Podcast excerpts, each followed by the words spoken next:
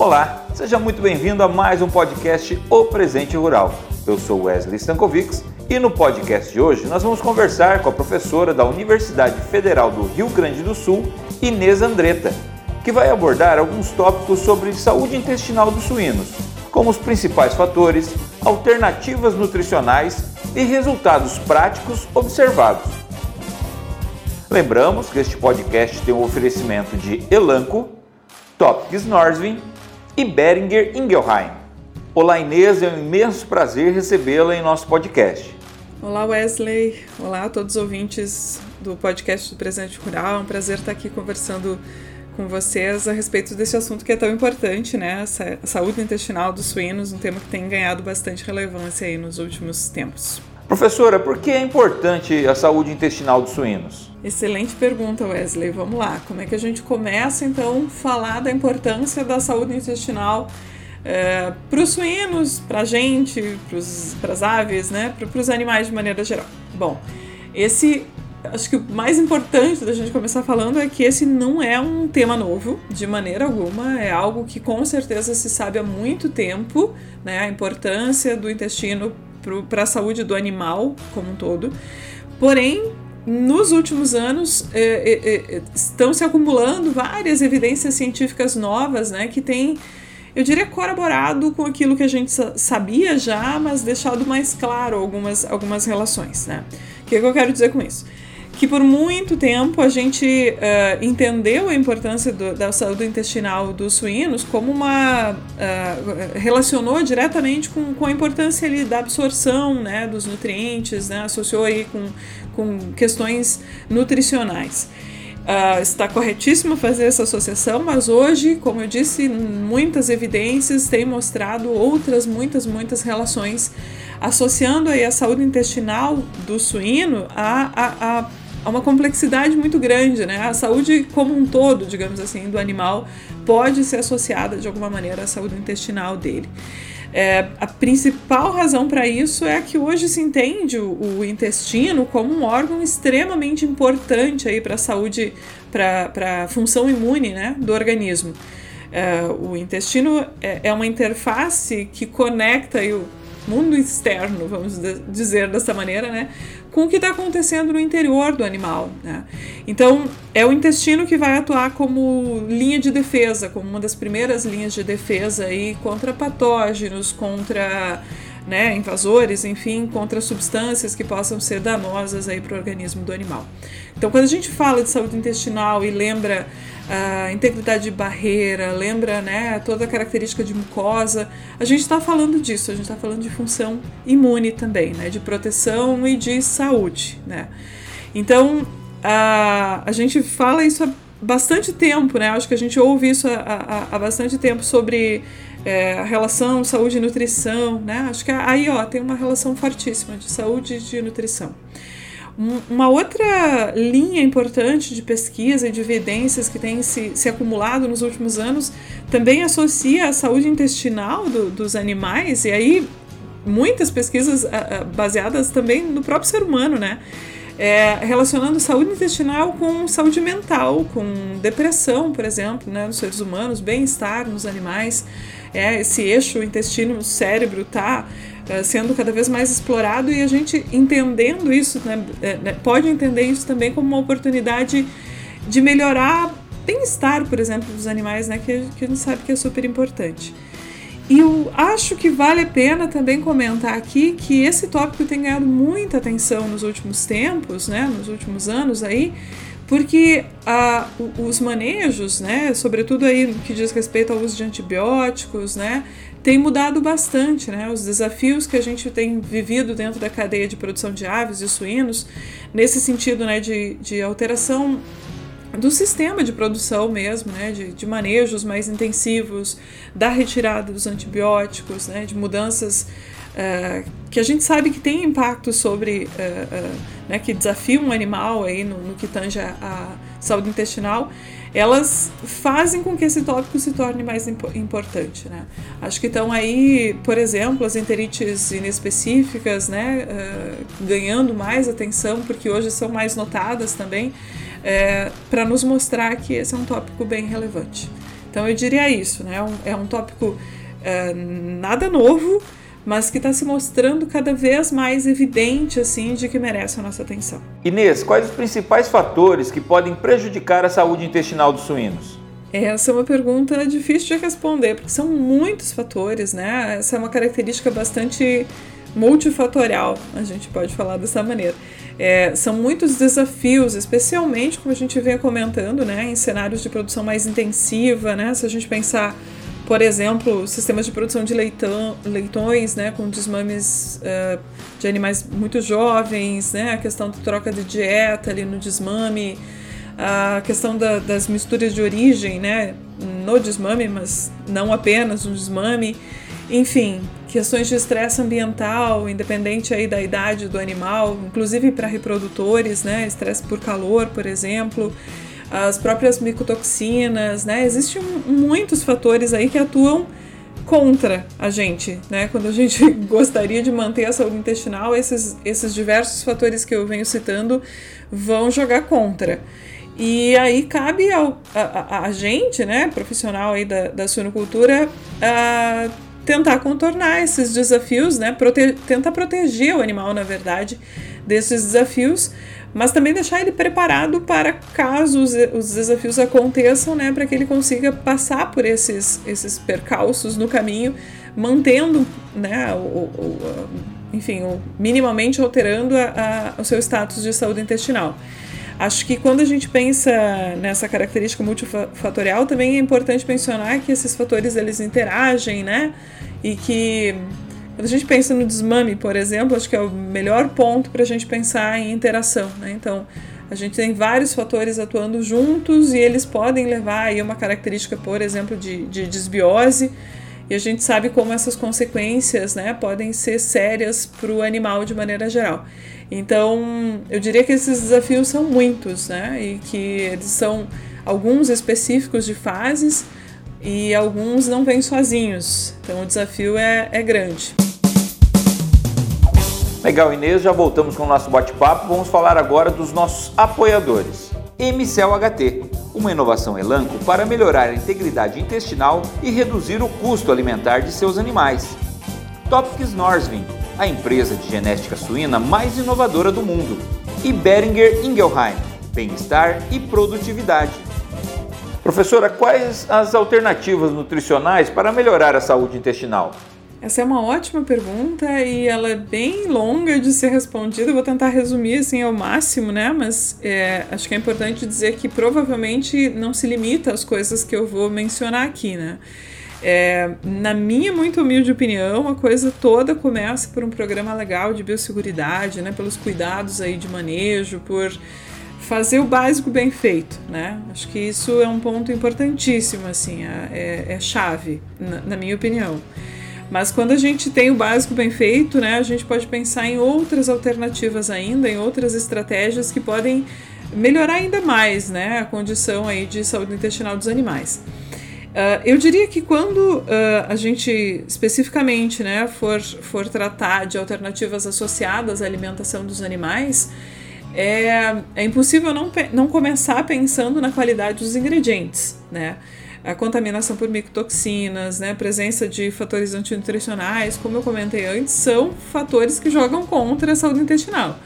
Então, pensar em ingredientes né, de melhor qualidade é diretamente, na verdade, né, pensar, uh, favorecer a saúde intestinal dos, dos suínos. Uh, existem também outras evidências aí mostrando que programas mais precisos de nutrição, né, que conseguem atender melhor as exigências dos animais, uh, também vão favorecer a saúde intestinal dos suínos. E aqui eu me refiro em, tanto numa condição em que a saúde esteja ok, quanto num, numa situação de desafio mesmo, né? Hoje várias pesquisas aí têm tentado mostrar alternativas, né? Por exemplo, com aminoácidos, enfim, com, com alguns nutrientes, né? Atuando de maneira a ajudar o animal durante um período de desafio, é, de, de, desafio sanitário, por exemplo. Né? Isso tudo a gente pode englobar aí dentro de nutrição de precisão. E uh, por último, dentro dos, dos, termos aqui, dos fatores que eu gostaria de mencionar, entram os aditivos. Mas é por último, mas não menos importante, né? Os aditivos, eles são. Existem muitos e eu né, nem. nem me uh, nem tentaria citar eles aqui porque com certeza eu esqueceria de algum mas existem vários aditivos, eh, alguns mais específicos para algumas fases, para algumas funções do que outros, mas a maioria deles eh, trazendo aí algum tipo de melhora, de benefício para a saúde intestinal dos animais também. Existem muitas pesquisas nesta área. A gente recentemente tem feito pesquisas aí com probióticos, por exemplo, né, mostrando é, melhora direta, né, em, em, características aí associadas à, à microbiota, é, de integridade intestinal, enfim, associada então né, à, à suplementação com probióticos aos animais, as enzimas, né, existem muitos, muitos trabalhos também é, sendo desenvolvidos é, na linha de que é, o uso de enzimas né, pode facilitar o aproveitamento dos nutrientes, pode reduzir aí, os fatores antinutricionais e algumas enzimas especificamente né, também podem atuar aí, uh, salvando né, nutriente no sentido de que salvam o animal ou poupam o animal de processos inflamatórios. Né? Então, que também são aí um, né, um indicativo importante né, para a gente entender a saúde intestinal. Então, é, existem vários fatores mesmo, né? Eu acho que os que eu citei aqui são alguns deles, né? São, são pontos que eu considero importantes, mas com certeza existe uma relação muito clara, né? Entre a alimentação que a gente fornece para os animais e a saúde intestinal deles, né? A saúde como um todo, né? Como eu, eu falava antes, saúde e nutrição são dois tópicos que andam bem próximos. E hoje na prática, que resultado se vê em lotes com melhor saúde intestinal? Wesley, se você me permite, eu vou responder essa pergunta pensando nos resultados que a gente tem encontrado aí no, nos experimentos que, que, que estamos desenvolvendo. É, eu trabalho muito mais com pesquisa do que diretamente né, no campo, embora esse experimento que eu vou contar aqui seja um projeto que foi desenvolvido em granja comercial. Mas uh, eu diria que os resultados eles são muitos, eles são alguns uh, talvez não tão óbvios e eles são muito interessantes, tá? A gente vem desenvolvendo, desenvolvendo alguns trabalhos na linha de aditivos. Um dos últimos que a gente, na verdade, ainda está finalizando é com o uso de probióticos para fêmeas, para fêmeas reprodutoras. E é muito interessante esse, os resultados que a gente está tá, tá observando, né? Porque uh, não só as mães parecem ter sido beneficiadas, como também seus filhotes. A gente observou que a melhora da saúde intestinal das fêmeas, né, através do uso aí dos probióticos, uh, melhorou peso ao nascimento, melhorou o consumo de colostro, né? Consumo barra produção de colostro a gente encontrou uma diferença entre o grupo tratado ou não com esses probióticos na ordem de os 400 gramas no desmame, né, do peso dos desmames dos leitões. Então, uma série de benefícios, e de novo, não, não apenas em quem foi suplementado, né, na mãe, mas também como um benefício aí de talvez até colonização de ambiente, né, mas de, de transmissão desse benefício também para a categoria, né, para os filhotinhos dessas mães. Como eu vinha falando também, benefícios que muitas vezes não são tão óbvios, né? enfim, não são os primeiros que a gente vai esperar, né? Eu comentei alguns aí que são mais associados à produtividade, a desempenho, né? Que a gente espera, né? Que a gente tinha como hipótese realmente de que eles fossem melhores nos animais que tinham uma condição melhor de saúde intestinal. Mas a gente encontrou, por exemplo, avaliando o colostro desses, dessas porcas, né? Melhora na quantidade, na, na, na avaliação do BRICS, né? Que dá aí um indicativo de melhora, né? De, de uh, passagem de, de, né? De, da característica de imunidade. Uh, nós observamos mudança na composição da microbiota do colostro dessas mães que recebiam probióticos.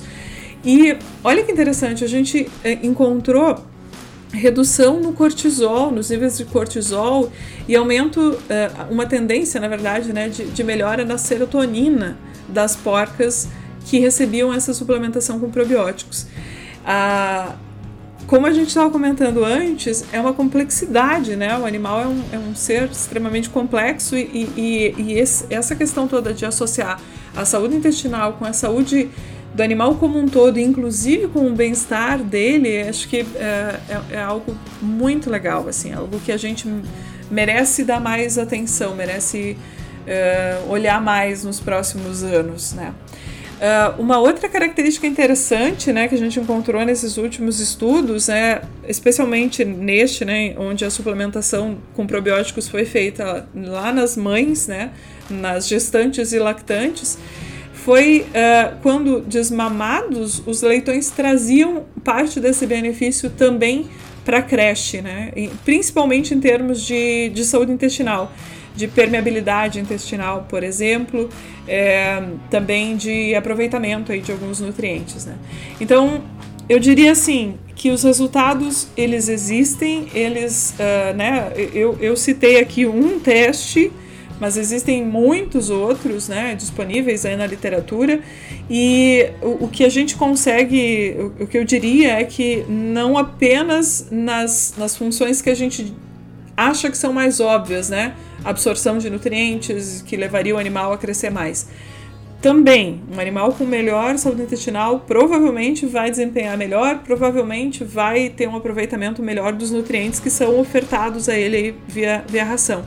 Mas não apenas, né? Características de imunidade, como essa questão que eu comentei aí do colostro, características de uniformidade, características uh, de qualidade de produto, né? E, por que não dizer, até talvez características aí de, de impacto ambiental, porque à medida em que a gente está trabalhando com, com animais mais produtivos, né, que aproveitam melhores, melhor os nutrientes, a gente pode estar tá excretando menos nutriente para o meio ambiente, uh, né, excesso de nutrientes, na verdade, né, para o meio ambiente, que a gente sabe que são um, um, um problema aí dentro né, dos, do, dos sistemas de produção. Né? Então, eu diria que são muitos benefícios, é, que o importante é que as pessoas conheçam seus sistemas de produção e meçam nos seus sistemas de produção é, onde esse benefício mora, né? mas com certeza esse benefício existe e vale a pena a gente olhar para a saúde intestinal do animal, não apenas pensando em nutrição, né, mas pensando no conjunto aí do, do animal. Como um ser bem complexo e como um ser que merece aí bastante respeito e atenção, né, que é aquilo que a gente pretende dar a ele. Legal, essa foi a professora da Universidade Federal do Rio Grande do Sul, Inês Andreta. Muito obrigado pela sua participação, professora.